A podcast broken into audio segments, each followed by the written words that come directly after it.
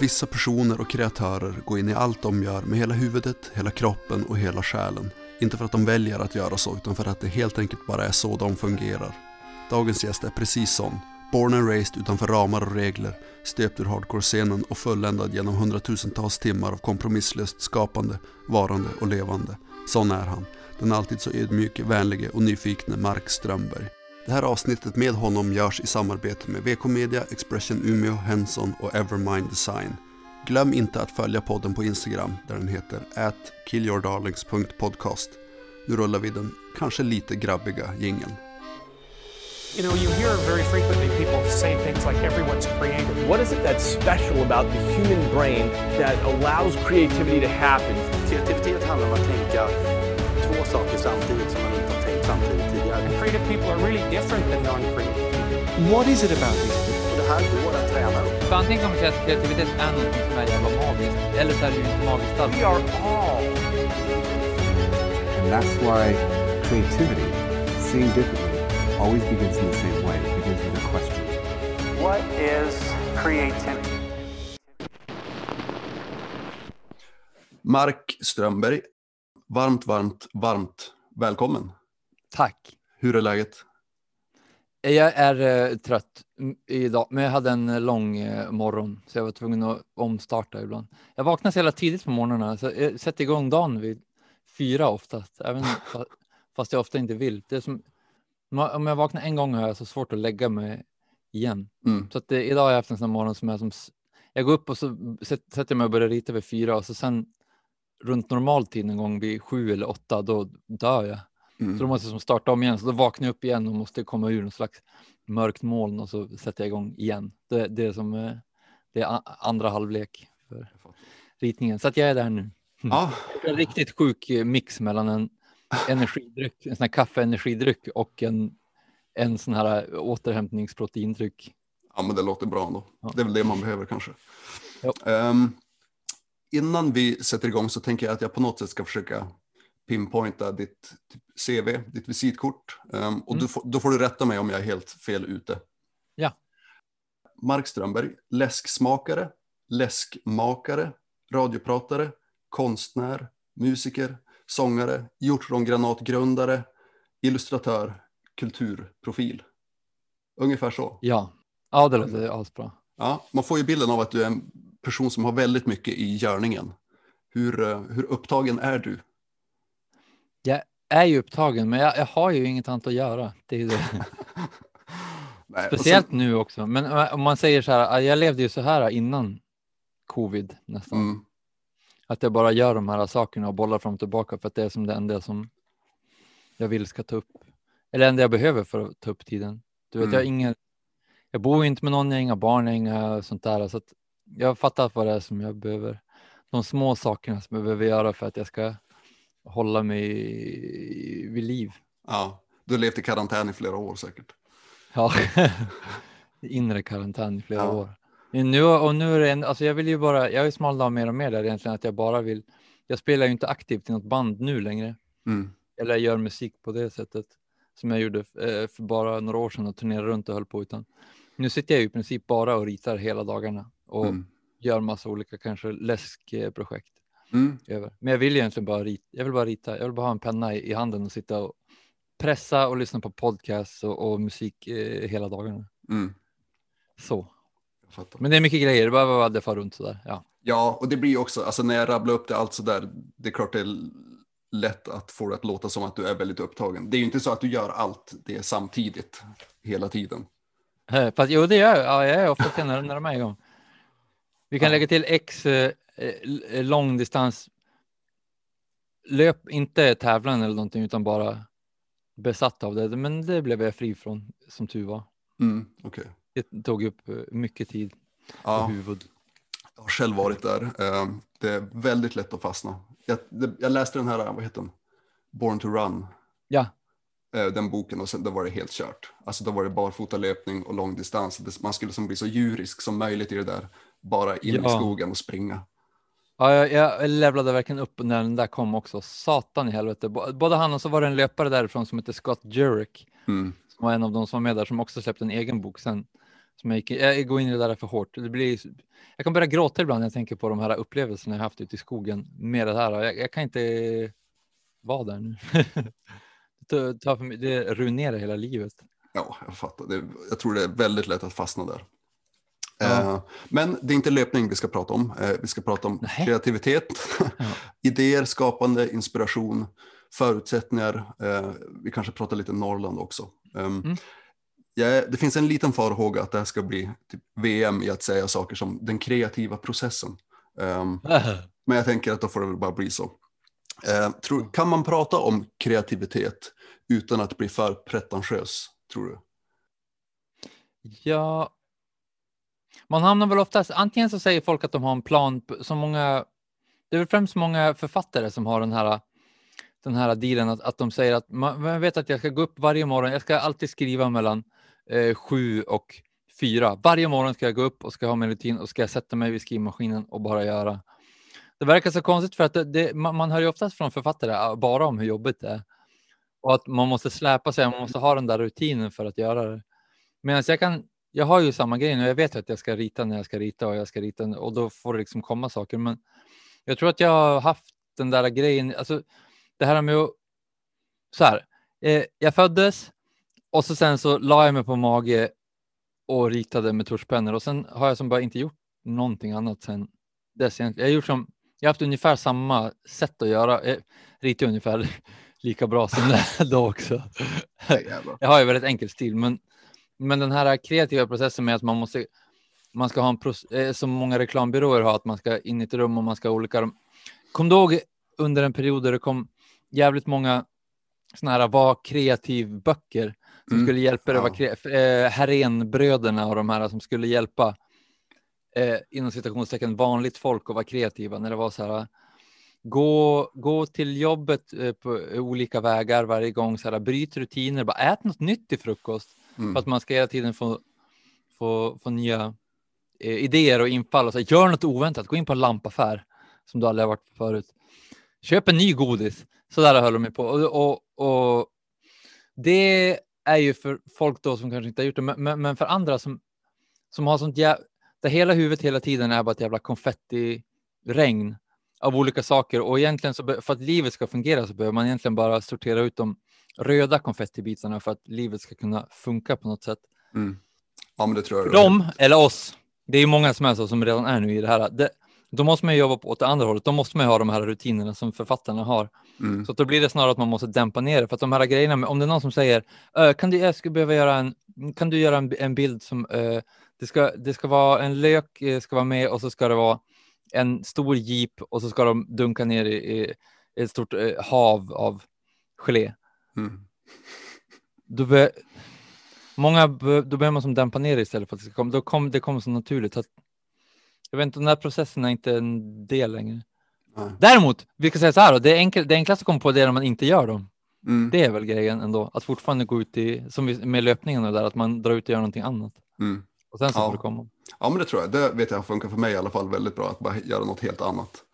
Men man anstränger väl aldrig, man anstränger väl sig aldrig medvetet för att hitta på eh, en sak.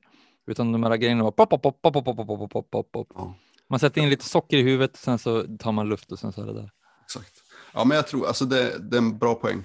Att när man inte, eh, alltså om man letar efter någonting så blir det mycket svårare att hitta det på något sätt. För att du som Mm. så, det blir verkligen tunnelseende. Eh, tittar man åt ett annat håll där tror jag är lättare att bara komma på sig själv med nya tankar. Mm. Och eh, klichéhistorien som man hör gång på gång om alla största Billboard-hits någonsin Mm. är ju att person gick in i ett rum. Fick en melodi i huvudet. Satte ner, skrev den. Tre, tre minuter. Ja, det vart Wonderwall. Ja, exakt. Så. Ja, jag, jo, särskilt Noel Gallagher är väldigt duktig på de där myterna. Ehm, Ja. ehm, du, ehm, vi, vi har ju redan kommit igång känner jag, men vi kan ändå börja med det mest grundläggande. Eh, vem är Mark Strömberg? Ja, alltså jag, eh, nu ritar jag ju mest bara, men jag är också uppvuxen i Umeå, främst inom eh, Umeås eh, hardcore-scen som blomstrade under 90-talet och, och eh, 2000. Så att där har jag som fått, där har jag lärt mig så eh, jävla mycket om hur man kan göra saker själv, om man trycker egna tröjor, om man gör egna tidningar, om man startar band, om man fixar egna spelningar och, och eh, mina största kändisar och idoler är sådana som jag kan se på stan Mm. samma dag senare och liksom allt är väldigt nära och man kan göra allting väldigt enkelt istället för att växa upp med att ha någon idol. Jag hade ju också det, Michael Jackson eller någon, men som sen så jävligt långt borta som att det är helt omöjligt att börja. Mm. Och så då där plötsligt med att vara i en liten stad, att det finns att man kan dra i många kontakter och så vips så har man ett nätverk och så kan man fixa saker och göra sånt där. Mm. Det där har satt så jävligt mycket eh, såklart redan från början som gjort att vad jag än ska hoppa in i så känns det alltid enklare att göra det själv och det känns eh, alltid som att man kan våga hoppa in i det. Mm. Men jag tror inte att det skulle vara så i Stockholm eller någon annan stad nödvändigtvis, eller om jag hade vuxit upp i någon större, bredare scen som inte har den här, det här systrar och brödraskapet som finns. Mm. Man backar Ja. varandra i en- underground-scen. Ja, men jag tror att det kan vara en jäkla bra skjuts eh, för inspirationen att bara vara så otroligt nära allt. Att, som du säger, man kan träffa sin stora idol på stan i princip. Mm. Och att allt finns som så nära till hands. Jag tror att det är jätteviktigt att det finns, ja, det finns liksom ett forum som är lagom stort för att komma, kunna komma upp i det snabbt och sen som ändå är så pass stort att när jag väl har gjort något så, så är det folk som märker det. Mm. Så, så det har varit en flamma liksom hela tiden. Nej, vi, kan ju se, vi kan ju se många hela tiden som hela tiden blir nedstångade av antingen sina, sina egna eh, förväntningar på sig själva för att det känns som ett så långt steg att komma igång eller av att de har kommit jävligt långt men man blir bara nerbrusad av eh, internet och allt sånt där nu. Mm. Mm. Mm. Ja, men verkligen. Ehm, vilken betydelse skulle du säga att kreativitet och skapande kanske framförallt har haft i ditt liv? Det känns som en ganska, vad ska man säga, Och, ja, det, är det, enda, vital det, grej. det är det enda, jag kan, jag kan ju inget annat. Jag är jävligt dålig på att hålla rutiner, på att hålla, liksom, eh, hålla planer, hålla saker liksom på en rak linje hela tiden, utan det är alltid någon slags darrande jävla slapp flöde som far åt alla olika håll som jag aldrig fattar. Varje dag så ska jag som komma på någon, något nytt sätt vad som, är, hur, vad som är rätt att göra. Mm. Så, så att en av de få konstanterna hela tiden är att jag alltid vet att det roligaste jag vet och det där jag verkligen kan förlora mig själv och vakna upp ur någon sån här lila dvala Mm. fem timmar senare, det är när jag sitter och bara tecknar saker, Mm. färglägger och tecknar och färglägger och tecknar och färglägger. Ingen dator, inget annat, bara det där. Det är liksom det enda som jag har. Säg så här, Gud förbjuder, men ja, man skulle hitta annat sätt då på såklart det är. Men fan, inte vet jag, om jag förlorar båda händerna och eh, munnen, så jag inte kan hålla i en penna med munnen och tårna. Ja, exakt. Men då hade man hittat på något annat också. Då hade man målat med pannan eller någonting. Jag vet inte. Ja, ja, ja. Man ber ju någon tejpa fast en penna i kinden eller vad som helst. Jag är ju allra mest peppad sen på att få bli en humanoid och få ha fan hälften Terminator och hälften så här. Det är jag så jävla Mm. peppad på. Jag gillar hur du tänker. Installera halva hjärnan med, med robot. Ja, Då kan man också radera av den där äh, högra hjärnhalvan som ska hålla på med rutor och sånt där som, in, som inte jag kan fixa så jävla bra. Mm. Och så har man någon sån här Skalman-hjärna som bara sätter in den. Åh, ja jag, jag är helt med på den. Verkligen. åh. Jag tror att ehm, det är väldigt många som skulle kunna känna igen någonting som du har skapat. Du har ett väldigt eget och tydligt bildspråk. Känner du att du har typ, eh, säga, hittat hem, att du har hittat din stil? Ehm, om det nu är ens någonting man typ måste hitta, jag vet inte.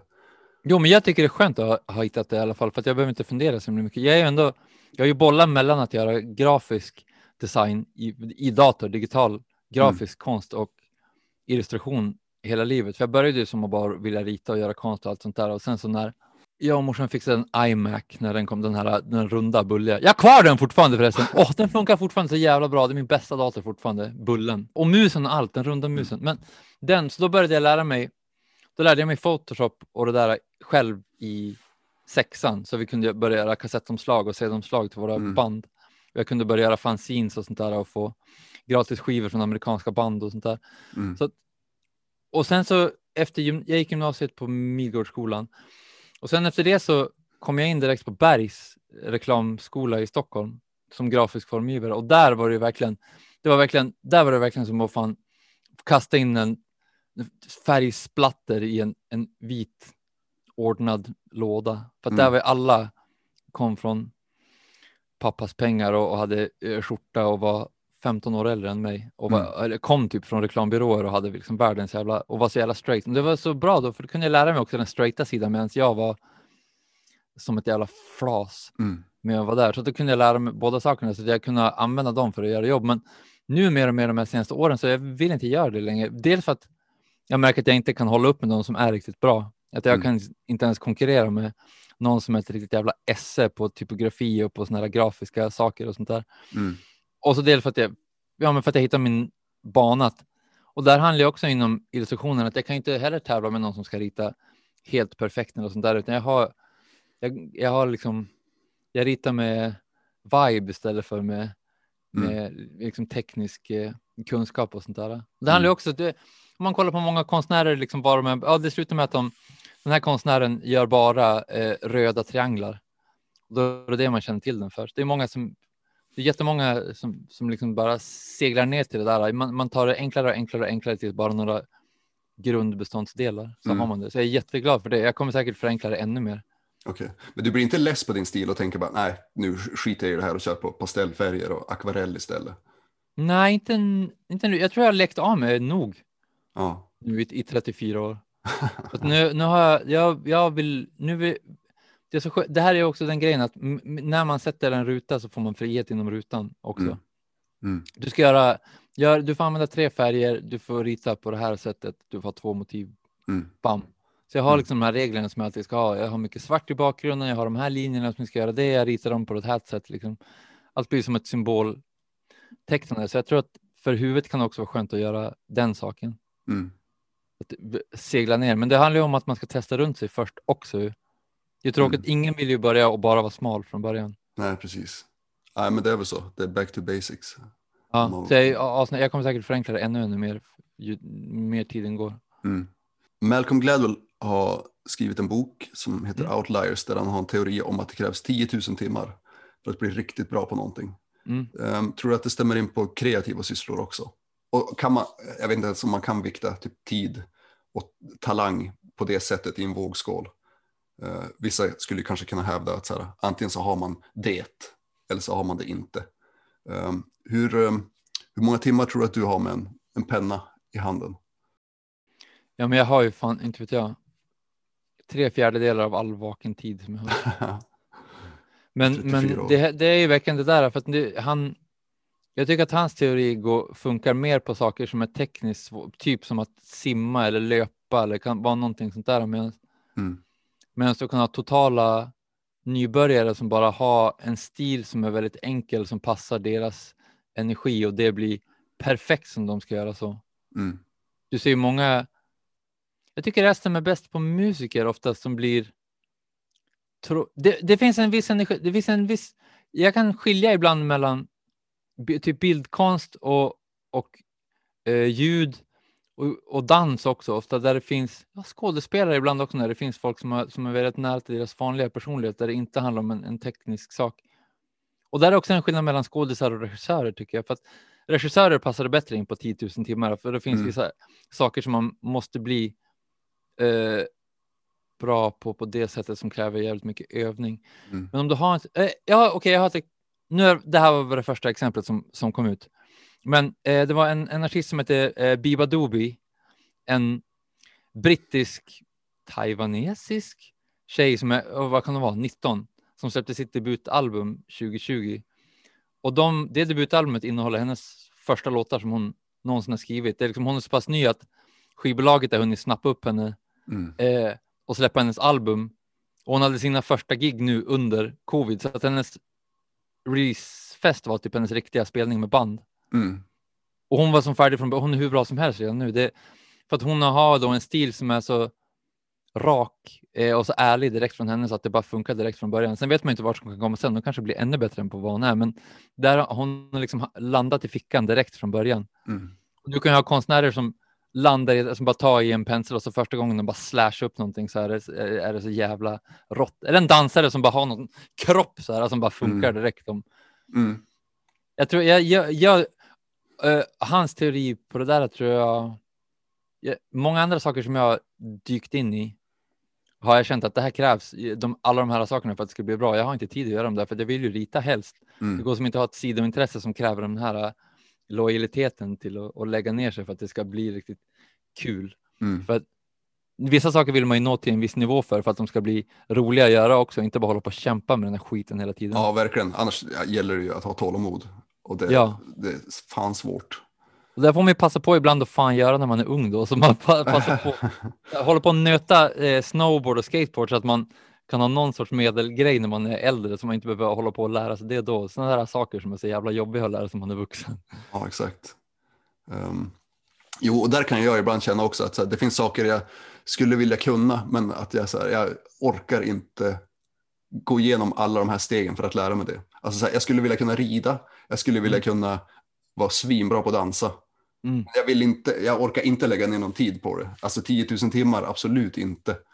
Jag vill bara vara bra direkt. Ska hoppas på de här robotkroppsdelarna nu då, så Ja. du kan programmera in det bara. Verkligen. Det är där vi har hoppet. Men var- vart kommer vi nu på det här? Jo, men av de, alla de timmarna jag har lagt ner så jag är fan inte bet- mycket bättre på. Jag är inte mycket bättre på tekniskt rita nu Mm.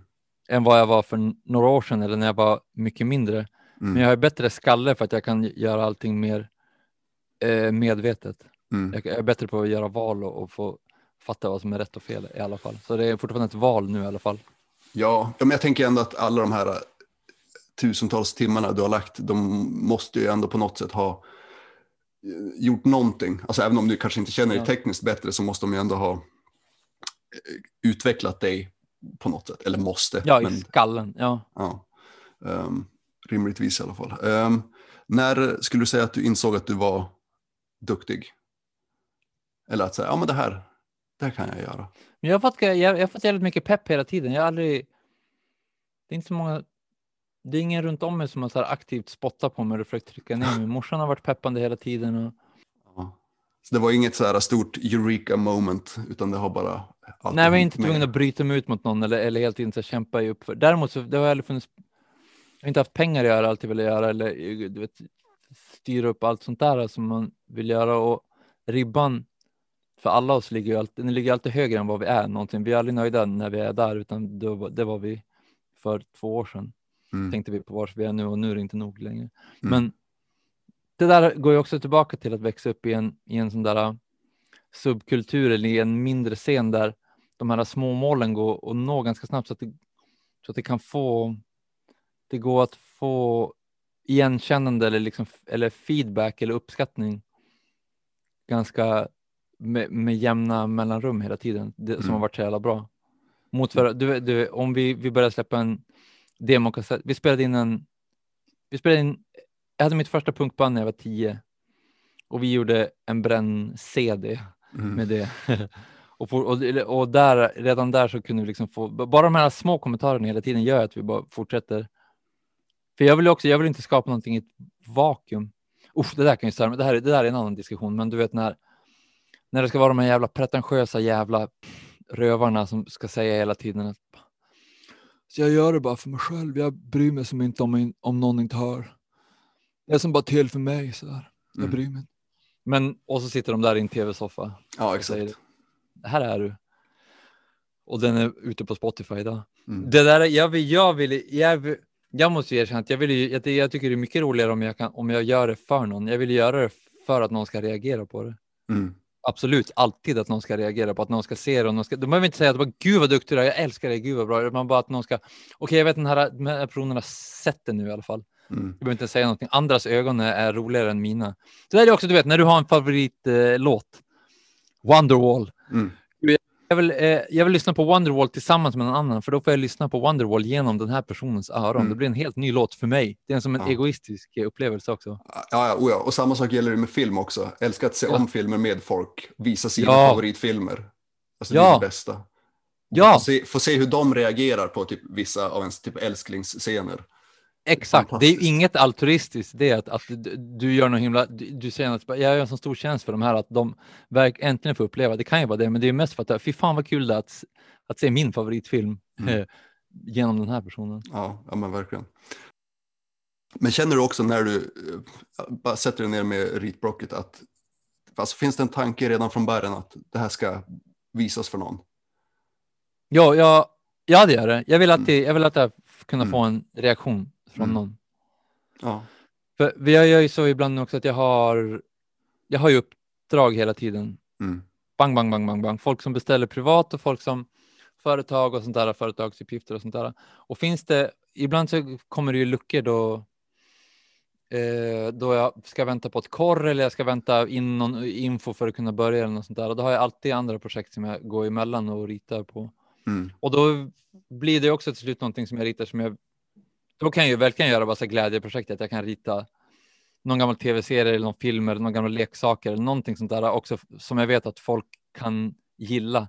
Precis som jag gillar, alltså jag, på eh, sociala medier och sånt där, jag vill ju hellre sitta, jag scrollar på folk som lägger upp roliga gamla saker eller roliga nya saker och sen så, jag blir jätteglad om det är någon som har gjort någon slags Turtles-version dricker läsk. Eller något sånt där. Det är fan enkelt, rakt in i Mm. ryggraden på mig. Mm. Eller någonting, det behöver inte vara något nostalgiskt hela tiden, men, men någonting nytt eller någonting. Det är det jag vill säga. Så jag, det finns ju också någon slags grej att vi får dela det här med varandra. Jag blir jätteglad av att någon annan kanske blir glad av det som jag får se då. Mm. Så jag, Ja, jag, jag, tycker, jag tycker alltid att det finns en, för mig finns det alltid en tanke av att någon annan ska kunna se det också. Mm. Eller vad gör det till en privatperson? Det kan vara det. Det är Mm. jätteroligt att rita till. Jag vet att eh, eh, gubben som har en bodega här nere vid mig, här i Axelsberg. Rita en grej till honom så han blir han jätteglad Mm. till exempel. Så kan jag gå ner och ge det till honom så Mm. får jag lite rökelse. Ja. Ja, men det låter väldigt befriande. Alltså, det blir som någon slags motpol till så här, prestationsångest. Att det är helt ångestfritt. Bara sätt igång direkt och så, ja men det här det ska vara kul att visa för någon. Och att den personen kanske blir glad. Det är väl som en mikromodell av hur det är att eh, vara förälder. Mm. Att, att det som folk, det som jag hör folk uttrycka hela tiden som är så skönt med att vara förälder, det är att man har en annan person som är så beroende av en, att man får sätta bort sina egna behov för ett tag och så vara verkligen till, det här, den här lilla russinet eh, behöver mig nu verkligen för att den ska kunna dricka upp sin mangopuré och, och komma i säng. Ja. Det känns, känner man sig jätteviktig på det och jag har ju som ett annat, det som jag kan erbjuda är inte ett föräldraskap utan det är den här det är de här bilderna, liksom det, Mm. det är det jag kan göra. Om man är snickare så, så hjälper man folk att bygga saker och skriver man så kan man skriva. Ja. ja, Det men det, så, var, var, mm, vad säger man då? Var person på sin plats i sin egenskap i Mm. behov av andra. Mm. Mm. Nu har det blivit dags för en hälsning från våra vänner på kommunikationsbyrån Henson. De är verkligen intresserade av det här med västerbottnisk kreativitet och innovation. I de här åtta avsnitten så kommer de att göra korta nedslag i vår kreativa historia. Vi ska få höra om olika västerbottniska innovationer och påhitt som har förändrat världen i både stort och smått på 15 sekunder. Häng med när vi lämnar över till Henson. Västerbottensosten.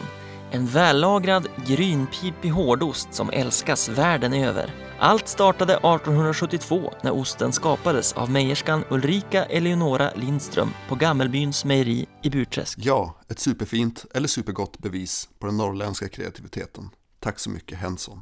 Som amatör så är det nog väldigt lätt hänt att man blir förbannad på duktiga människor som man upplever slarvar bort sin eh, talang. Mm. Eh, om man har talang är man skyldig sig själv och eller andra eh, att göra någonting av det då. Nej. Jag kan tycka det är jättebefriande när det är folk som har talang och så väljer de att vara helt straight för att de fattar att ibland att jag har den här talangen, men det är inte det som kanske gör bäst. Mm. Man skulle göra det av fel anledningar då. Ja, eller min omgivning. Ja. Mm.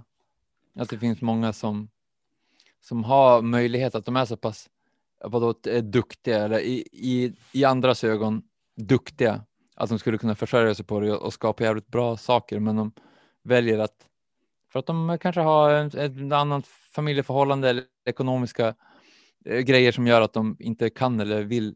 Och så bara har de ett, nej men jag, jag tänker ta ett så här 9 till 5 jobb och eh, jobba helt straight och så kanske jag gör någonting på fritiden. Mm. Jag tycker det är asskönt att se. Det är fan ett högre jävla medvetande om något. Att kunna, att kunna göra det, att vara så pass klarsynt och se och, och, göra, och stark och göra det valet. Andra blir inka- jag vet inte. Om jag hade styrkan kanske jag skulle göra så. Jag, inte, inte vet jag. vet inte om det här så som jag lever nu är optimalt för, för så här för långt och, och så här stabilt. För att du vet, pengar noll en månad och annat. Du vet, allt far ju bara så här. Så, så kan det vara hela tiden. Och med arbetstider och rytmer och, och rutiner och sånt där. Även om man har sådana så det är ju ett sånt jobb som inte är det. Att jag kan få ett jobb på en fredagkväll som ska vara klart på måndag. Så får man göra det. Det spelar som ingen roll. Jag har ju valt att göra. Jag vill ju ha det så nu också. Men det är inte det som lägger de här. Om man snackar om att man ska ha rutiner för att må bra och man ska göra samma sak, exakt samma saker hela tiden och veta vad som kommer och sånt där. Mm. Så är det ju inte ett sånt liv som är. Nej, jag fattar. Vad tror du att du hade gjort om du inte gjort det du gör nu? Alltså det kan du ibland lockas av tanken på typ ett mainstream-jobb bara. Ja, jag försökte jobba på byrå några gånger. Mm. Det funkar inte. Jag, vill ju inte. jag hatar ju chefer och jag hatar att sitta och ta emot någon annan och jag hatar att någon annan ska hålla på och pilla och ändra för mycket och sitta på ett kontor vid en dator sådär så mycket. Mm. Jag jobbade ett tag som humpare, alltså man bygger och river scener, men det var ju bara som ett extra jobb utöver när jag satt och gjorde designsaker. Det gillade jag skitmycket för att det var fysiskt, men, men det blev också som, det var också som, som nära, jag det var ju på, jag var ju som på konserter och sånt där. Det var, jag vet inte, jag har aldrig haft, jag har inte ens varit nära att, hå- att hålla på med någonting annat. Mm. Att jag har verkligen bara den här grejen som början. Mm. Det är ingen som någonsin har försökt ens att få mig att, att jobba på något vanligt jobb. Ja. Men du, du känner aldrig att du längtar efter det? Nej, och jag längt, nej, hade jag längtat efter, jag längtar efter att ha den ron i huvudet ibland, Mm. som jag tänker mig att det kan vara, men det är många på an, den andra sidan då, i och för sig också, som sitter och är så jävla onöjda. Du vet med att de går runt och ska vi inte, fan kan vi inte bara, det var så länge sedan man gjorde någonting. Mm. Många säger, jag har aldrig tid nu längre, lalalala, allt sånt där. Men jag har ju all tid i världen, jag har inga barn, jag har inget, du vet, all, någonting sånt där. Så att jag, jag har verkligen format livet nu efter att kunna göra det här hela tiden. Så att det här är ju det jag har. Nu är jag ju svinglad för att jag har det, för att jag har ju också all tid att kunna lägga ner på det som behövs Mm. för att det ska funka. Annars hade det inte funkat. Ja. Det hade kommit i direkt konkurrens med, med allt annat. Jo, där Jag kan inte fatta. Om jag hade varit en rakare jävel, om jag hade börjat forma huvudet lite rakare tidigare hade det kanske varit enklare. Mm. Din huvudsyssla som du också har pratat om är ju att egentligen rita. Um, Mm. Det är ju på många sätt ditt jobb, eh, men du verkar ju också göra många saker eller rita väldigt mycket som inte är direkt förknippat med jobb. Är det svårt att hitta den balansen mellan typ nytta och nöje i ritandet? Nej, jag, jag lägger alltid jobben först ändå. Mm. Och så förhoppningsvis så kan jag alltid lägga om de här nöjena till att bara... Äh, jag fattar också att, det, att nöjena ger ju energi till att göra jobben, men nu är jobben så jävla roliga hela tiden. Som att jag har... Det var mer så där förut när jag, var, när jag gjorde en del här reklamjobb som var straight bara. Mm. Okej, jag sätter mig och härdar igenom det här för att sen kunna sitta och rita Batman Mm. eller göra läsketiketter och sånt där. Mm. Men nu är det där så nära så att jag gör sån. Det är väl mer nu, läsksakerna är mer en sak som inte drar in pengar alls, Mm. som jag bara gör för att det är kul. Mm. Att jag gör läsketiketter åt olika eh, bryggerier och tar fram läsker med bryggerier och sånt där. Det förväntar jag mig som aldrig att tjäna några pengar på. Det är bara för att det är så satans kul att, att göra de här grejerna och för att jag tänker utifrån de här sakerna hela tiden. Mm. Och där har ju tusen gånger saker kvar som jag vill. Det hade varit kul att ha ett eget jävla bryggeri också, kunna göra en ny hjortron-variant och olika körsbärsläsker varje månad. Mm. Ja, det är framtiden. Um, Jävla köpa upp någon gammal lokal i Umeå, åka upp och starta, anställa fyra pers mm. och ha en shop där framme med screentryckeri och så eh, bryggeri där bak där man gör och soda, eh, läskbar. Och så kan man göra, man kan göra chips och läsker och eh, milkshakes och floats och allting sådär och så bara svingar man på så har man olika läsker hela tiden och kan köpa blandningar. Åh! Mm. Screentryckartröja. Men det är mer som en del. eh, Ritandet är nästan mest sånt som blir jobb nu ändå. Mm. Men hur funkar det då? Eh, Jag är väldigt nyfiken på det här med deadlines. Eh, Många kan ju uppleva att det är väldigt svårt att kombinera med typ skapandet eller kreativiteten. Mm. Det är som, ja, deadlines är den stora finnen i röven när man Mm. vill skapa någonting. Vad tänker du? du? Har du något problem med det där? Alltså blir du... Nej, tvärtom. okej. Jag, jag, jag, jag, har många, jag har många personliga projekt som bara ligger nu för att det är ingen som eldar på med att det ska bli klart. Okej. Jätte, alltså bara typ barnböcker och serietidningar och eh, massa jävla illustrationer som man ligger på en bunt, så här, hundratals tröjor och läsker och läsketiketter och tidningar och posters och allting som är, för att det är ingen som säger åt mig bara nu måste du skicka in det, nu måste vi fixa det. Mm. Medan när jag vet att jag måste göra någonting annat, då kan jag ju vänta ut det snarare. Mm. Det är jätteskönt att vänta ut det i sista sekunden och bara jobba där, där tidsramen blir en del av en del av uppgiften på något sätt. Mm. Okej, jag måste rita det här och jag har den här tiden på mig. Bam, då blir det här äh, motivet, för det är det som hinns med. Det är jätte, jätte, jätte, jätteskönt. Jag har exakt ett sånt projekt nu som bara ligger, som är hur roligt som helst, som jag håller på med svinlänge, som bara brr, varför ska jag gå in och fixa med det där nu? Det är ingen som har eh, bett om det ens. Mm. I, som, som i sådana svagare stunder och inte ha den här chutzpan och bara ta tag i det och göra klart det, så då kommer det inte hända. Mm. Så jag tycker det är jätteskönt med, med deadline-grejerna. Mm. Jag vet många som är så också, att det blir Man så skönt behöver att det. ha en aspekt av det. Ja. Ja, just det. Inför den här eh, inspelningen så pratade vi lite grann och försökte hitta en dag då det skulle passa att spela in. Eh, och då nämnde du att eh, ja, det egentligen inte spelar någon roll eftersom alla dina dagar ser likadana ut. Ja. Eh, hur skulle du säga att en sån vanlig dag ser ut? Vad gör du? Då, oftast, men inte helst, så brukar jag vakna vid fyra typ. Mm. Jag har någon grej, jag har vaknat tidigt sedan jag var liten. Mm. Jag tror aldrig jag hade någon sån här tonårsperiod där jag slappade runt tills klockan tolv. Mm. Höll på, sen var alltid upp och höll på. Det var- förut var jag ute och löpte alltid tidigare, men nu går jag bara och börjar rita igen och, och dola på. Det är så jävla mysigt med de här svarta timmarna när ingen är vaken och det är kallt och gå ut och andas lite luft och bara sitta och rita sen och hålla på. Mm. Så då vaknar jag då tidigt, så sätter jag mig och börjar rita direkt och ha, och ha några album eller, eller poddar som, som jag har på G som jag verkligen vill lyssna på. Jag lyssnar på mest på musikgrejer, eh, grejer, musikpoddar, intervjuer och reportage och sånt där. Så sitter jag och ritar en massa timmar. Så tar jag en paus, går ut och, går ut och andas någonting eller handlar någonting om jag behöver, bara såna små vänder. Kommer tillbaka, ritar fram till lunch, går ut en bit. La, la, la, la, la. Ah, får lite luft, lyssnar på någonting. Köper någon filmjölk. Kommer tillbaka, ritar till typ sen runt kanske fyra, fem någon gång. Då kan jag ta en liten promenad igen. Och sen så brukar jag slå av några timmar för att då har jag ändå hållit på i typ 12-11 timmar Mm. redan. Så då brukar jag bara slå av alla, då brukar jag ofta slå av telefon och internet och allting och sätter mig och kollar på någon film eller tv-serie och typ käka chips. Mm. Softa av eller ta en siesta om jag behöver det också. Och sen så får jag som ett andra varv på kvällen. Då har inte jag oftast suttit vid internet så mycket heller, så då kan jag rita lite eh, och sen så sitter jag och kollar igenom alla eh, mail-saker, typ kolla sociala medier, kolla nyheter, musiknyheter, allt sånt där som har hänt, sätter på eh, SVT eller någonting. Och så sen när klockan är 9-10, då fan då är jag död. Mm. Det är typ så det brukar vara. Ungefär exakt så brukar jag försöka variera. Mm.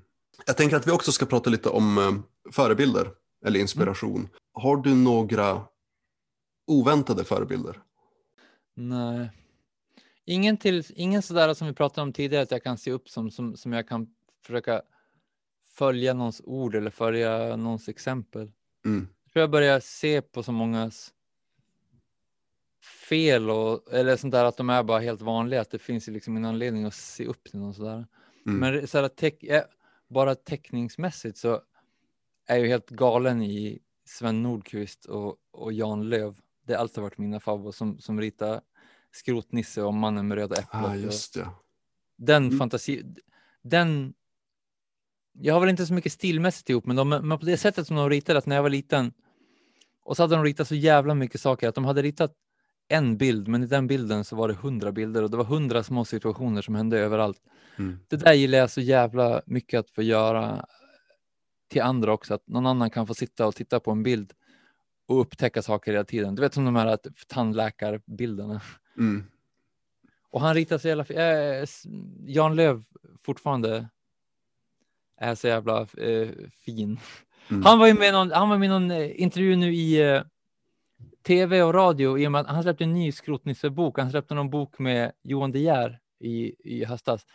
Och då hade de intervju med honom igen. Han har liksom dragit sig undan, han och hans fru bor ute i Tjotahejti, bara ute och han vill som aldrig åka in och alla hans polare klagar på att han aldrig vill åka in till stan igen. Jag vill bara vara här och sitta här på verandan. Men han har något sånt där att det jag har förstått nu på senare år, det är liksom den riktiga glädjen, det är liksom när man den riktiga lyckan är att bara få sitta och teckna. Det var så, enkelt var det bara. Det är bara att sitta och teckna. Det kan jag tänka på som jag liknar mig efter. Det är en sån jävla enkel sak. Det är så mycket annat som jag tror att jag ska vilja göra och, och det ska vara saker hit och dit. Du vet, jag har aldrig ens, jag har aldrig hållit på med droger i hela mitt liv. Jag har aldrig druckit öl eller rökt någonting eller något sånt där någonsin. Liksom inga sådana rushar alltid, har aldrig nått Mm. mig någonsin i och med att jag växte upp med det här hardcore straight edge grejen från att jag var fan var tio år gammal. Mm. I ingen av de där sakerna har varit det liksom bara Mark Strömberg. Jag vill bara sitta och teckna. Du vill ligga på magen med din tuschpenna. Ja, Mm. det är väl nog det närmsta. Han är väl då det är det närmsta. Inte något, och inte något i övrigt annars hur han håller på. Han har ju en massa andra fel också som en gammal farbror som bara Mm. ritar andra farbröder. Men, men eh, bara den där energin som han gav mig när jag var liten blir jag så glad av nu och kan, kan fortfarande gå tillbaka till nu när jag gör saker. Mm.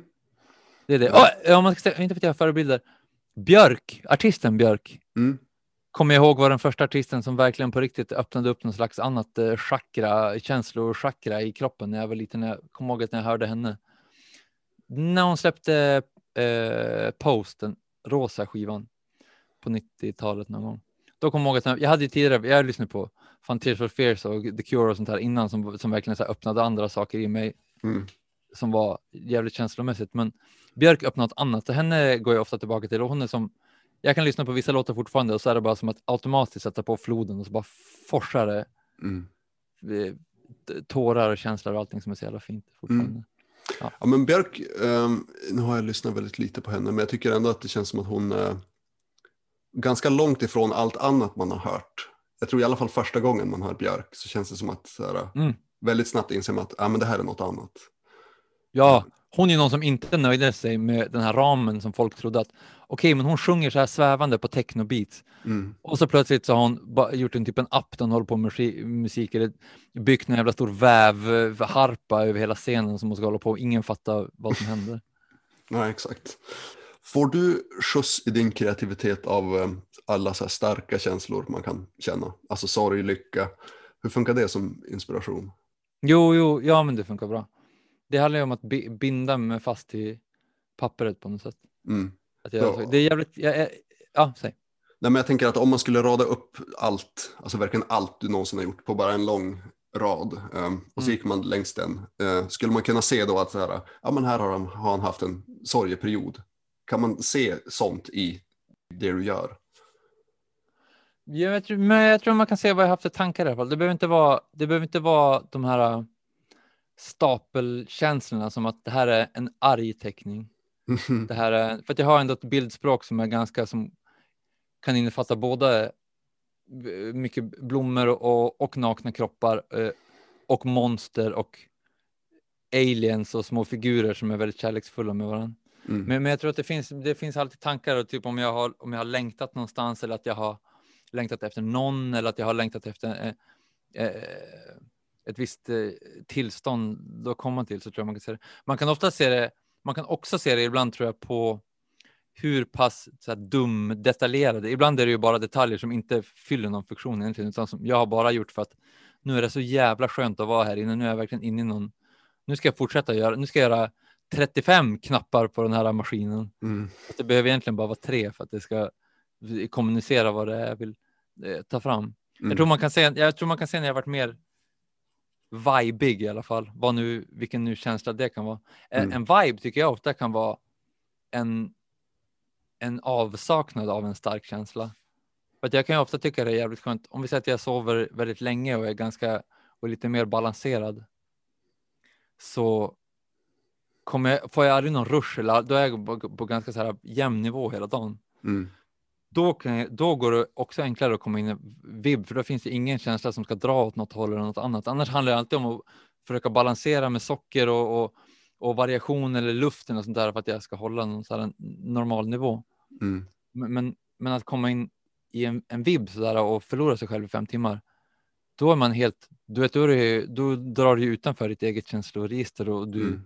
Är i den här tredje vålnaden där du svävar bakom dig själv och kollar Mm. som i som i eh, shoot 'em up-spel när man gick från pistolen här till att man var bakom och ser någon, någon i bakskallen. Ja, exakt. Men det där går också, tänker jag, knyta till eh, löpningen. Alltså, för jag vet att Ja. mina största och härligaste löpningsupplevelser har ju varit när jag kommer på mig själv i efterhand med att så här, ja, men det var 40 minuter då jag förmodligen inte tänkte en tanke, utan bara så här, Ja, sprang, typ.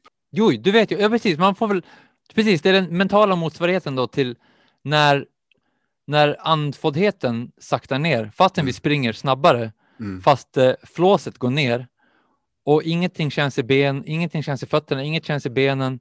Du vet, bröstet upp mot solen, ryggen är bakåt, allting är bara, in, man löper inte med musik eller någonting, man lyssnar bara på suset runt om och du hör dina egna, åh fan, jag, åh gud vad skönt det är. Gud, jag vill så jävla, jag försöker om och om igen, jag kan fortfarande inte. Mm. Ja, det, det är exakt den där motivationen som vi vill till. Jag har inte uppnått en större kickar än den där löpningen fortfarande. Jag vet inte vad fan man ska göra. Jag får vänta Nej. tills jag är 40 där jag ska ha en 40-årskris. Då kan man börja löpa igen. Som en, Ja. så då har man anledning att, att, köpa ny utrustning. Mm. ja, exakt. Då går man Eh, in i en sportaffär och så ser de att man är en viss ålder och så har de bara ett paket färdigt för en. Ja, ja, Jag vill ha all teknik! Har du en affärsidé inom de kulturella, kreativa och konstnärliga näringarna och vill utveckla den till ett hållbart företag? Då ska du ta kontakt med företagsinkubatorn Expression Umeå. En av dem som har fått hjälp med att utveckla sin idé är Erik på Momotion som vi nu ska få en hälsning från. Tjaba! Erik Modin från Momotion här. Jag har valt att utveckla min affärsidé hos Expression Umeå. Förutom att utmanas av mina affärscoacher får jag möjlighet att workshoppa med branschexperter, sitta i en kreativ och härlig coworkingmiljö och kanske bäst av allt vara en del av ett större community. För mer info, besök expressionumia.se. Expression Umeå. Creative Minds Unite. På något sätt så känns det som att Umeå har en väldigt eh, lång och fin kulturhistoria. Eh, ska man koppla det till dig så kan man ju prata om hardcore-scenen på 90-talet, man kan prata om typ Skarinskas eh, betydelse, Random Bastards. Tror du att det finns någonting med eh, förutsättningarna i Umeå, eller i kanske Norrland generellt, som gör att så jävla många duktiga människor kommer ut? Är det typ ett eh, västerbottniskt vemod eller en särskild acceptans eller är det en, ett politiskt arv? Vad, vad tror du att det ligger i? Ja, men det där babblar alla, alla alltid om allting. Klichéerna man säger är ju att det är en bit ifrån storstan så att folk får hålla på och göra saker i fred lite mer. Att man Mm. inte hela tiden konkurrerar med de här stora kanalerna som gör att man kan utveckla sig själv. Och, eh, det där som jag pratade om tidigare, då, att nå någon slags nivå snabbare. Mm. Och så är det kallt och så har man inget att göra och sitter man inne och så nöter man sina saker för att man inte kan ut, ut och ha det kul. Mm. Men, eh, men jag tror också att, och, just och så universitetsstad, att det alltid byts ut, att det alltid är ungt folk eh, Mm. där. Hur ska man veta vad fan det är? Vi är ju därifrån, vi har inget perspektiv på det där fan alls. Mm. Jag tror väl det. Men, men jag tror också att har man väl startat en kultur någonstans, har någon startat någonting någonstans så lever det alltid vidare genom andra folk på något sätt. Och så har man som bara startat det, då kan det fan vara var som helst. Mm. Har man startat världens fetaste underground-scen i någon storstad som typ Los Angeles så kommer det fortfarande sen för att då finns det barn och så finns det någon som har växt upp med det och så göder det nytt folk och så göder det nytt folk och så göder det nytt folk hela tiden. Men, men jag tror, eh, i alla fall i de där jag växte upp, eller under 90 där och 2000, i alla fall i de med de omständigheterna som jag har haft så har det varit perfekt för att jag ska komma dit nu i alla fall. Mm. Fan vad jobbigt det skulle ha varit. Jag kan, men det vet vi inte heller för att jag har inte växt upp med en iPad i knät sedan jag var barn heller. Mm. Men att hela tiden få se så jävligt mycket av andra folk som gör. Ibland så måste du ändå sätta dig i en bubbla när du har kommit på en idé om att fan jag ska göra så här tre gröna cirklar som glänser och så låter det D-dur Mm. ur den hela tiden. Och så måste du få leva i den villfarelsen någonstans att du är den enda som har gjort det. Att enda sättet för att du ska kunna orka jobba ut det här eller energin att jobba ut det är för att du har för att du lever i, i, vetskapen att du är den enda som har kommit på det här.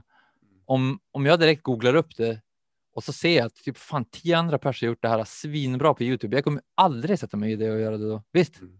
så är det ju. Ja, Att det finns ju en verkligen. del saker i att, bara vara, att, vara, att det, det du inte vet lider du inte av. Den Mm. grejen hela tiden. Med skygglappar, så kan det vara med att rita också. Jag, jag sitter ju inte och följer jätte- jättemånga andra illustratörer för att jag märker hela tiden att jag bara, jaha, den där har gjort det där, har gjort det där, har gjort det där, har gjort den här ritar bättre, såna här har bara, wow, fan vad bra den här personen var på att rita den här hästen. Mm. Då är det helt värdelöst. Då kommer jag gå in och tänka på den där hästen direkt. Är, ibland är det bättre att bara hålla sig borta från det. Mm. Det kan vara tacksam för mig att växa upp då. Ja, kan du ibland känna, nu när du, om du är inne på Instagram och kollar på andra som ritar, att eh, har du kommit på det själv med att så här, fan det här har jag snott från den, den personen? Alltså finns det en gräns när man typ Mm. härmar kan göra det lite för-? Ja, jag vet inte. Jo, och jag gör det så jävla medvetet också känner jag. jag. Jag tycker att det är svårt att om jag ska, om jag ska, fan, gud, jag ska rita en uh, tjur. Mm. Då, om jag tittar upp en, om jag tittar upp så här, hur ritar man den här tjuren? Då kommer jag rita den exakt som den här tjuren är. Så för att, eller, eller ingenting alls. Då är det enklare att bara, inte vet jag, flasha den en sekund och aldrig titta på den igen. Eller bara aldrig titta på den någonsin och bara försöka komma på det ur huvudet. Så är det. Jag har ju som en, jag har ju som ett sätt också att rita. Jag skissar ju inte direkt. Eller så här ritar upp och håller på att planera jättemycket. Det, finns som en, det finns en, en spänning i det där äh, som jag tycker är att bara sätta tusch direkt till, till papper.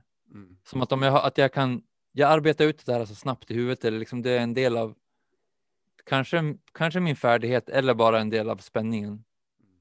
Vare sig det, det är fördelaktigt eller intressant att göra det, men att jag ofta sätter igång bara direkt genom att sätta tuschen på direkt och så arbetar jag utifrån i stunden hela tiden. Mm. Precis som man måste göra om man är ute och målar på en vägg eller något sånt där, du vet. Direkt. Det håller inte liksom på, inga ångerknappar och inga äppelsäta eller inga skissar med blyerts och, och suddar eller något sånt där innan och hålla, utan det är som en del av dealen att jag tror att det är det som har gjort också en del av den här stilen, att jag bara kör jävel. Som, Så. det får det bli vad det blir. Ja, och, som jag, och jag, är jag gör ju fel hela tiden så där också, så får jag agera utifrån det. Då får man fylla upp det med saker eller hitta på en lösning som gör att det funkar Mm. utifrån det. Mm. Jag fattar. Ehm, hur, hur hittar man inspiration när man kör fast? Brukar du köra fast?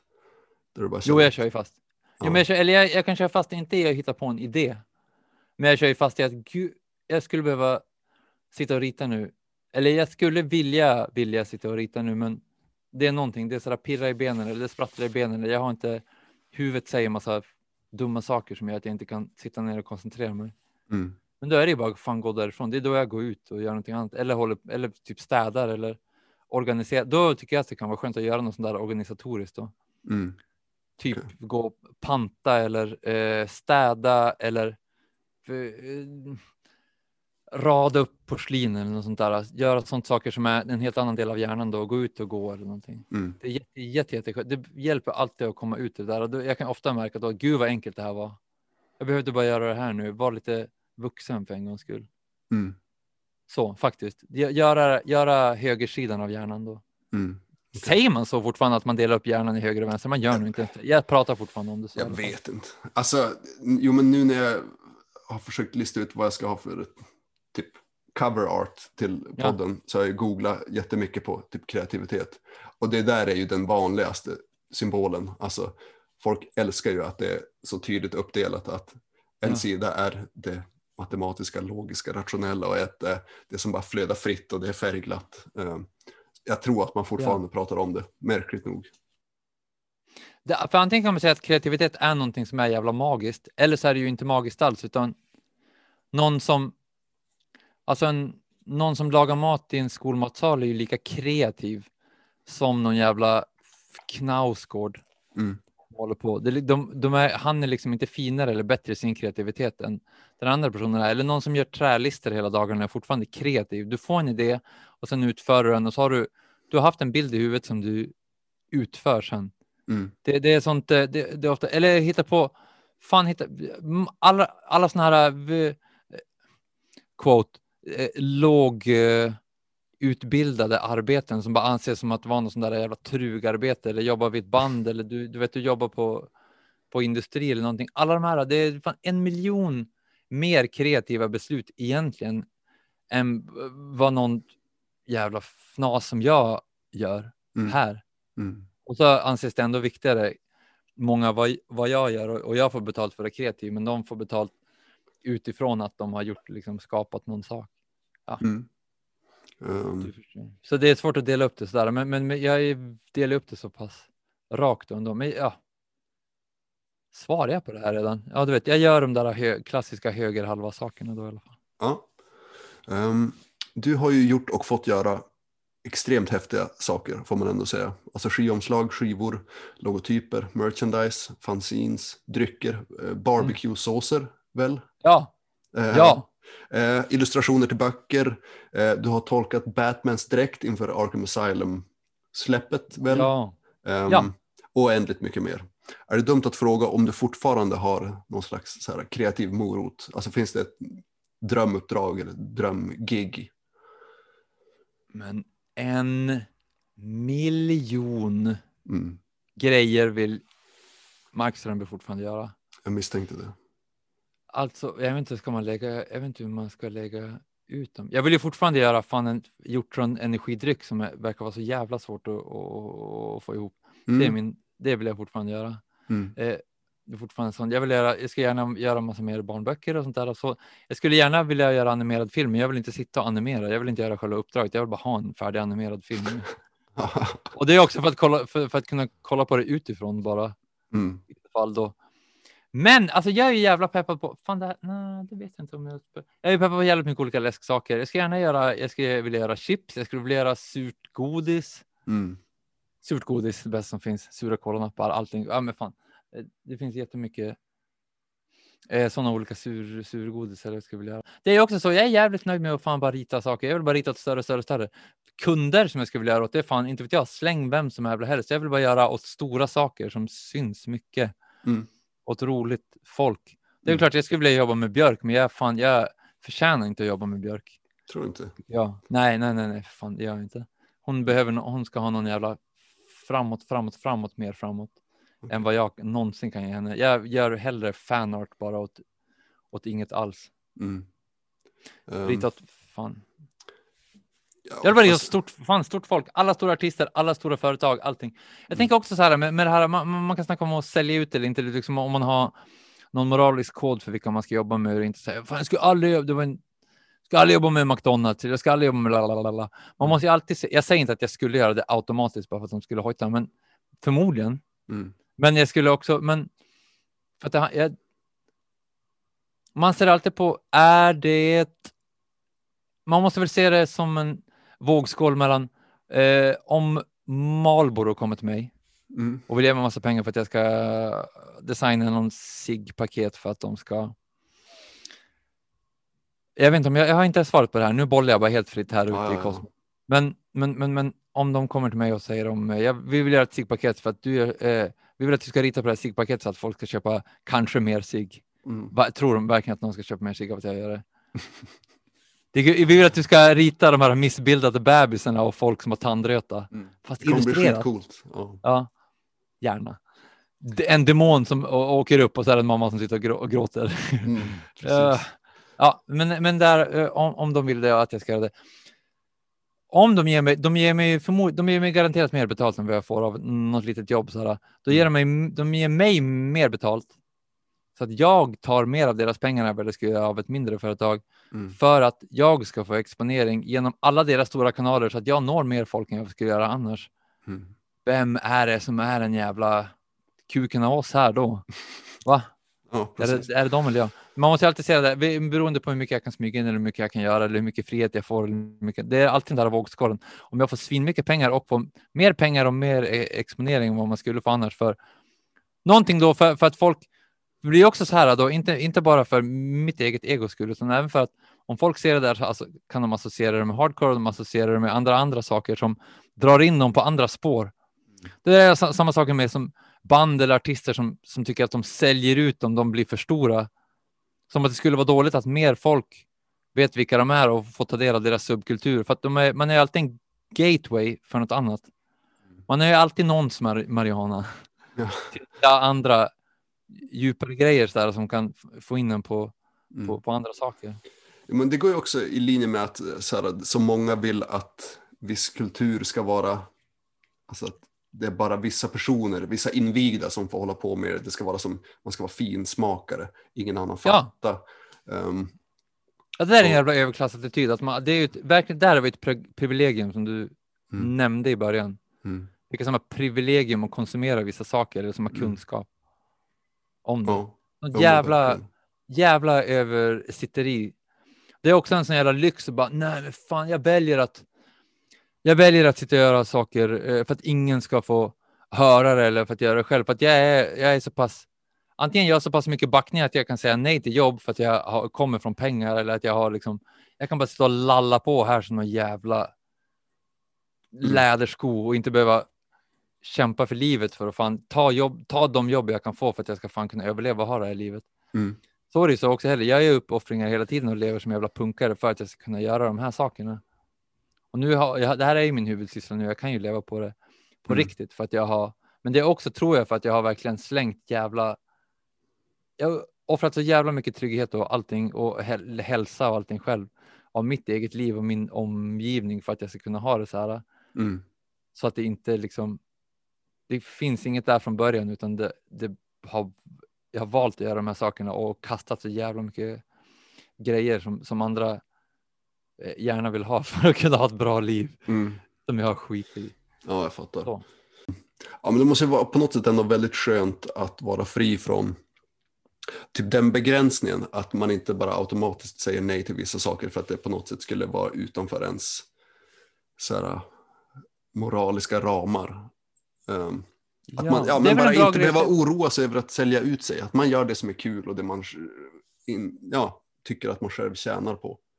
Jo, nu tror jag också att om, man är, om vi säger att man är ny och, är, och får ett stort jobb så tror jag för de flesta så är, kommer oron då ofta in, inte från att ifall de ska sälja ut eller inte utan ifall, ifall de ska kunna prestera och, göra det som är rätt Mm. för det då. Men man kan ju, det, ju- det, den bästa grejen att göra det är väl att man, man ska alltid se till att får man ett jobb så, ska man, så har man alltid en möjlighet att böja det till sin egen fördel.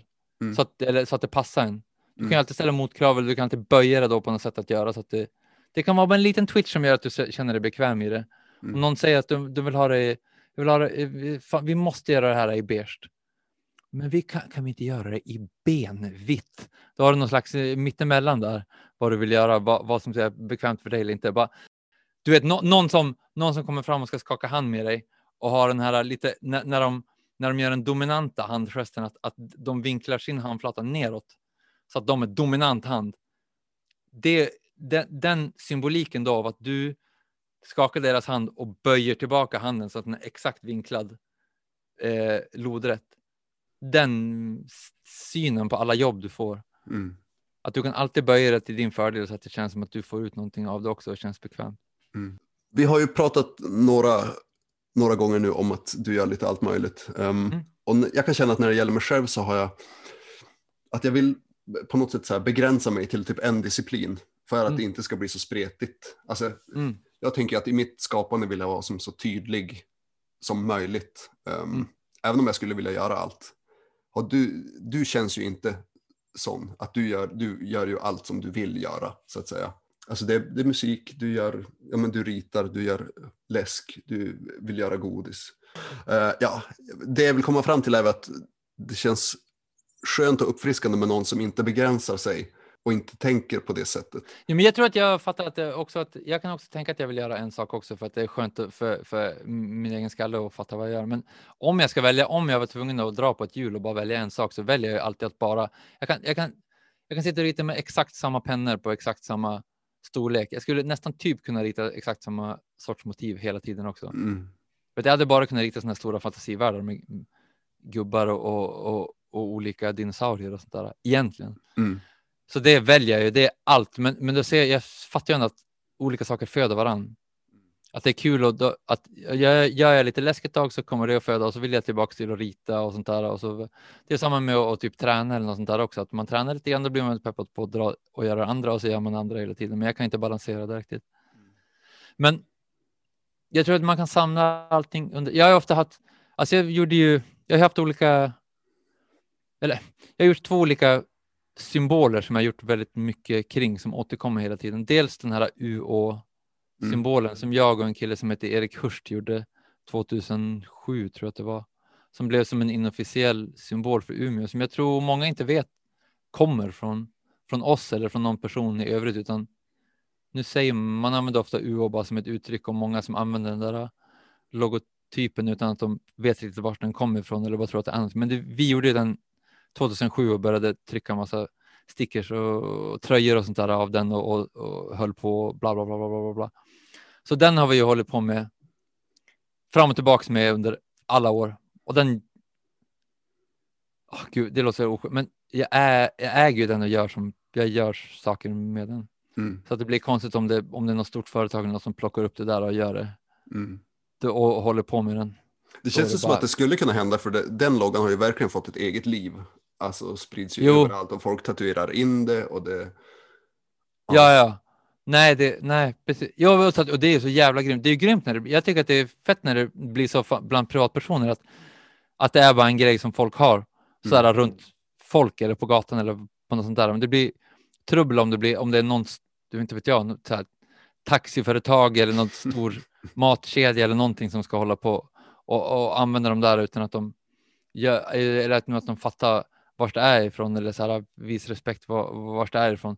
Då är det bara fan bringa upp de bästa från Suits Mm. och Ja, lägga upp en Hello lawsuit. Ja. Men då, men och så dels den andra är den här hjortron granatsymbolen som gjorde som började ju in, långt innan vi höll på med någon läsk. Den kom ju inte från läsken från början, utan den var ju bara någon grej som jag gjorde. Mm. Jag var ute på turné med ett band och satt och kom, vad fan, det där ser ut som en handgranat och så gjorde vi det och så var det jättekul.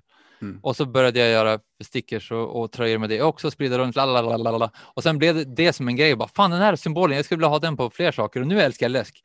Jag borde göra en läsk med den här, det finns inte ens någon hjortronläsk. Och så gör vi, gjorde vi första hjortronläsken och så hade jag den som på så var det som perfekt.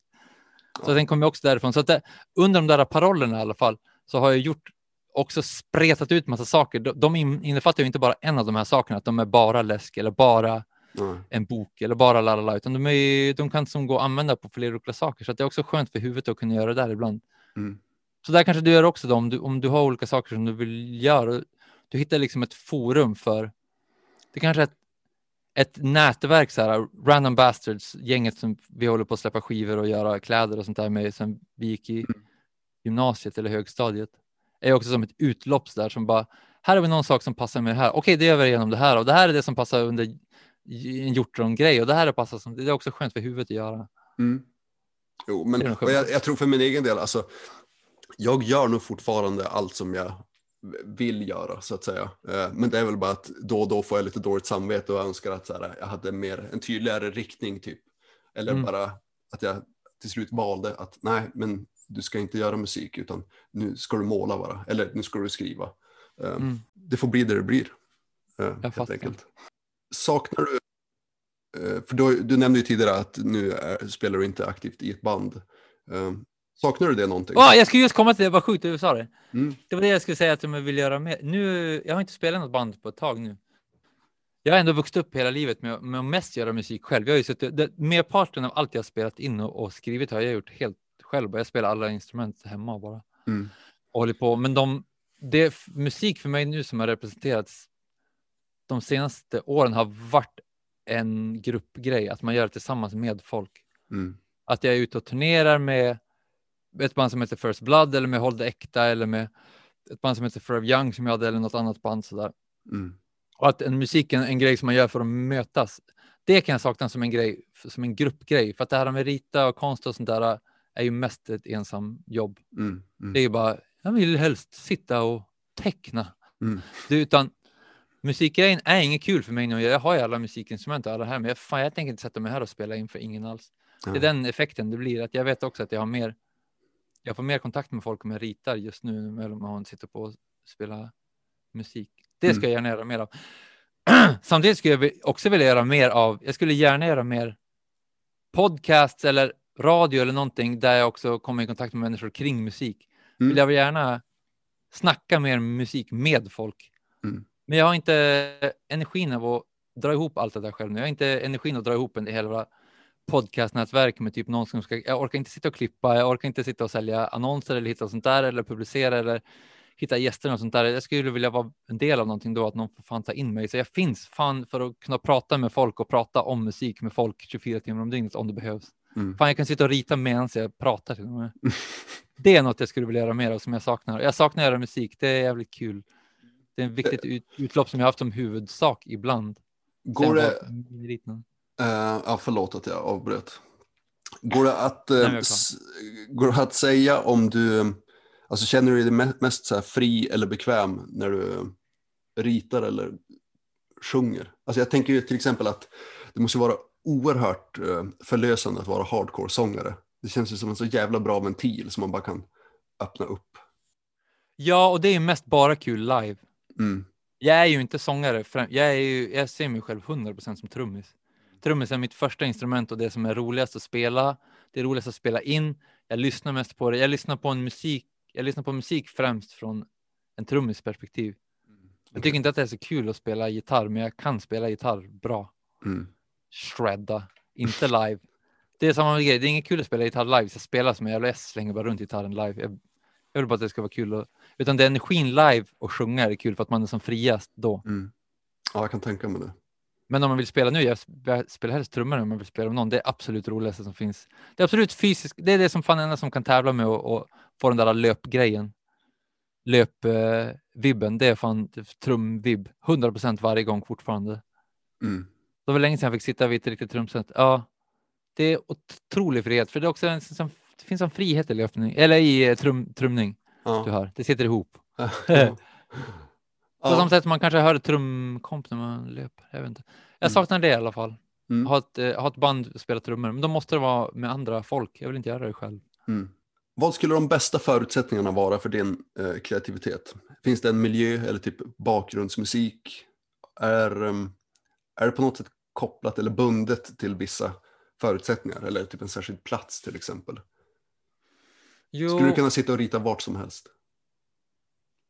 nej. Det är inte lika skönt var som helst i alla fall.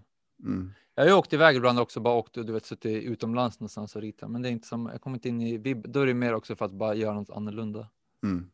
Bryta sina mönster lite grann. På ett café i Paris. Ja.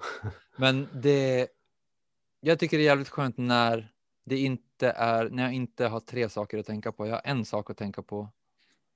Jag vet att det är inte någon som ska komma och knacka på dörren någon gång snart. Det är ingen som ska hålla på och ringa. Jag får vara själv inne i spacet så att det är enkelt att komma bort. Jag vill komma bort från jag är. Det är det viktigaste. Mm. Jag vill komma bort från just nu och allt sånt här. Inte ha några klocktider och hålla på egentligen just då i huvudet. Mm. Då funkar det bäst. Okej. Och så får jag lyssna på någon som bara tar mig iväg. Det behöver inte, jag vet inte om det är en skiva eller om det är en, en podd, men ibland, oftast är det en podd för att det är ganska skönt att hänga med någon som pratar för en. Om något som är viktigt bara. Kom bort från din egen kropp i alla fall. Det är det där, tredje person. Det är Ja. det enklaste i alla fall. Mm. okej. Gärna sova åtta timmar innan. Ja. ja, det är ju en bra förutsättning. Och det är, Mm. låter ju som enkla saker, men fan ska ni veta vad svårt det kan vara att komma till det där ibland, även fast det, det enda gör hela dagarna. Mm. Och det kan vara, kännas långt bort ifrån att man ska fan komma dit ibland. Mm. Sådana Ja. små problem har jag. När man har sådana fan, när man har sådana små saker som jag ska uppnå Mm. och det ibland inte går så är det fan inte konstigt att jag lever som jag gör.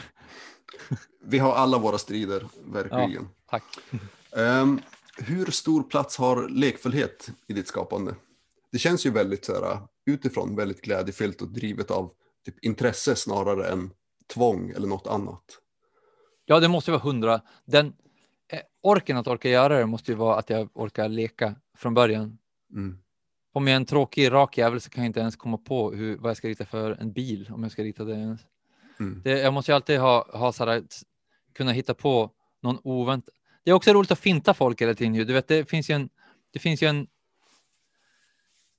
en någonting roligt att jag vill att jag ska kunna överraska folk, att jag gör någonting som de inte har väntat sig. Eller Mm. hur? Mm. Att, att jag, min uppgift är ju det på något sätt också, att de anlitar mig för att de säger, kan du rita ett grönsaksland? Och så hittar jag på tio grönsaker som de inte ens har tänkt på. De här grönsakerna gör saker och formar saker som de aldrig har kunnat komma Mm. på själv. Det är därför jag är där. Mm. Så där har jag, den där grejen måste jag ju sporra hela tiden och det finns något jävligt kul i det hela tiden att få känna att man är lite finurlig. Mm. Det tycker jag är, är jävligt eh, bra. Det är det Ja. som äggar hela tiden. Ja, men du kanske ska höra av dig till Marlboro då och be om att få bidra där och smyga in något finurligt.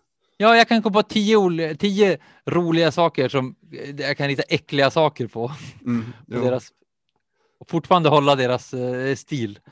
Men, Ja, men hitta på nya fruktansvärda saker som ens kropp kan trycka ut ur hål de inte visste fanns.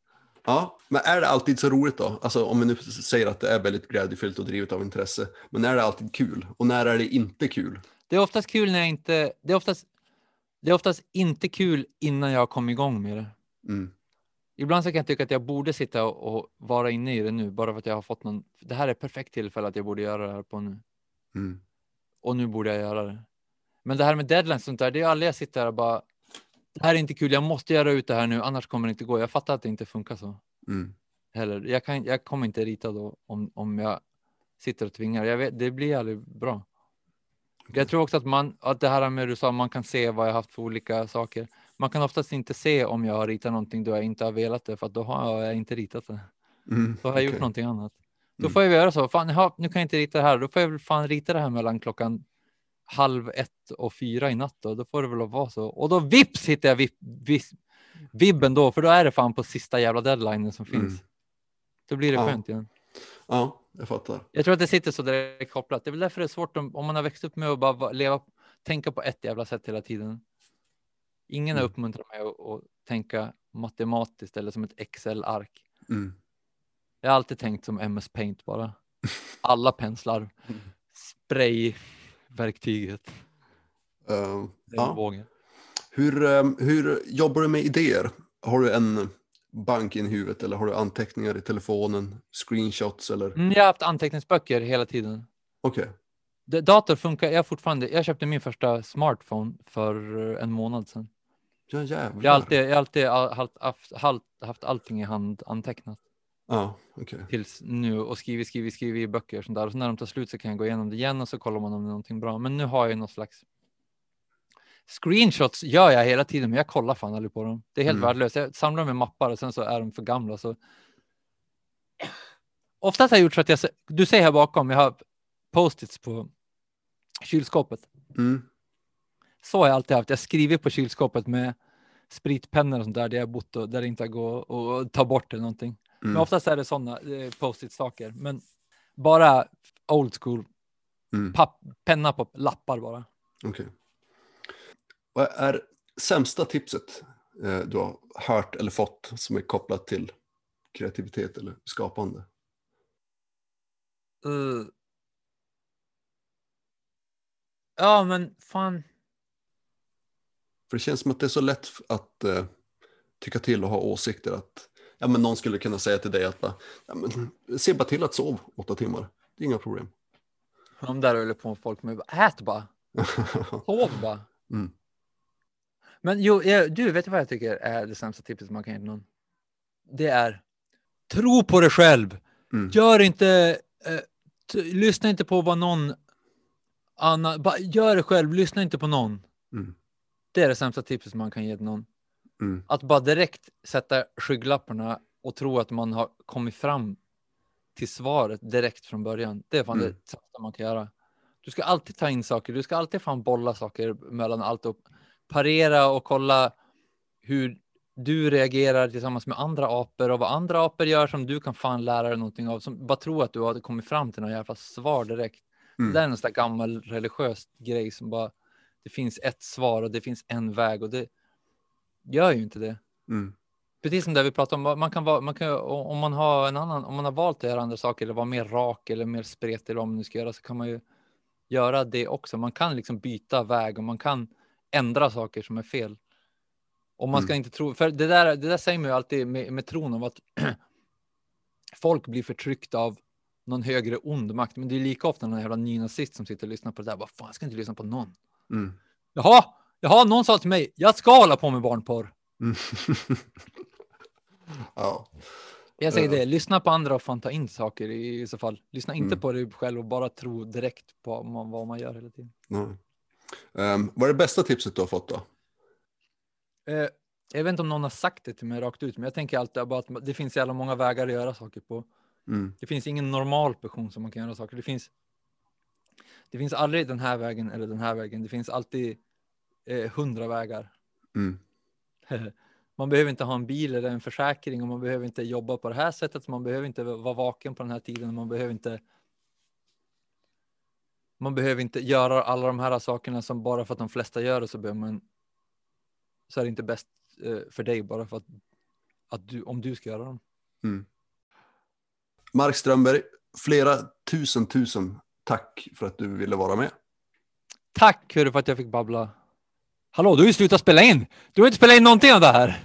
Nej, fan säg inte sådär. Vilken ångest. Usch.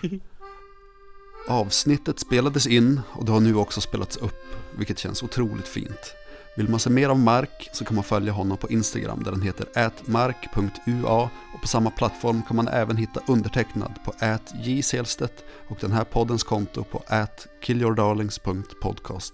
Serien görs i samarbete med VK Media, Expression Umeå, Henson och Evermind Design. Nästa vecka gästas vi av två personer. Dels professor Christer Nordlund som forskat i kreativa miljöer men också av Maria Persson som driver projektet Dagens Dam där hon ritar ett historiskt kvinnoporträtt om dagen sedan flera år tillbaka. Det vill man verkligen inte missa.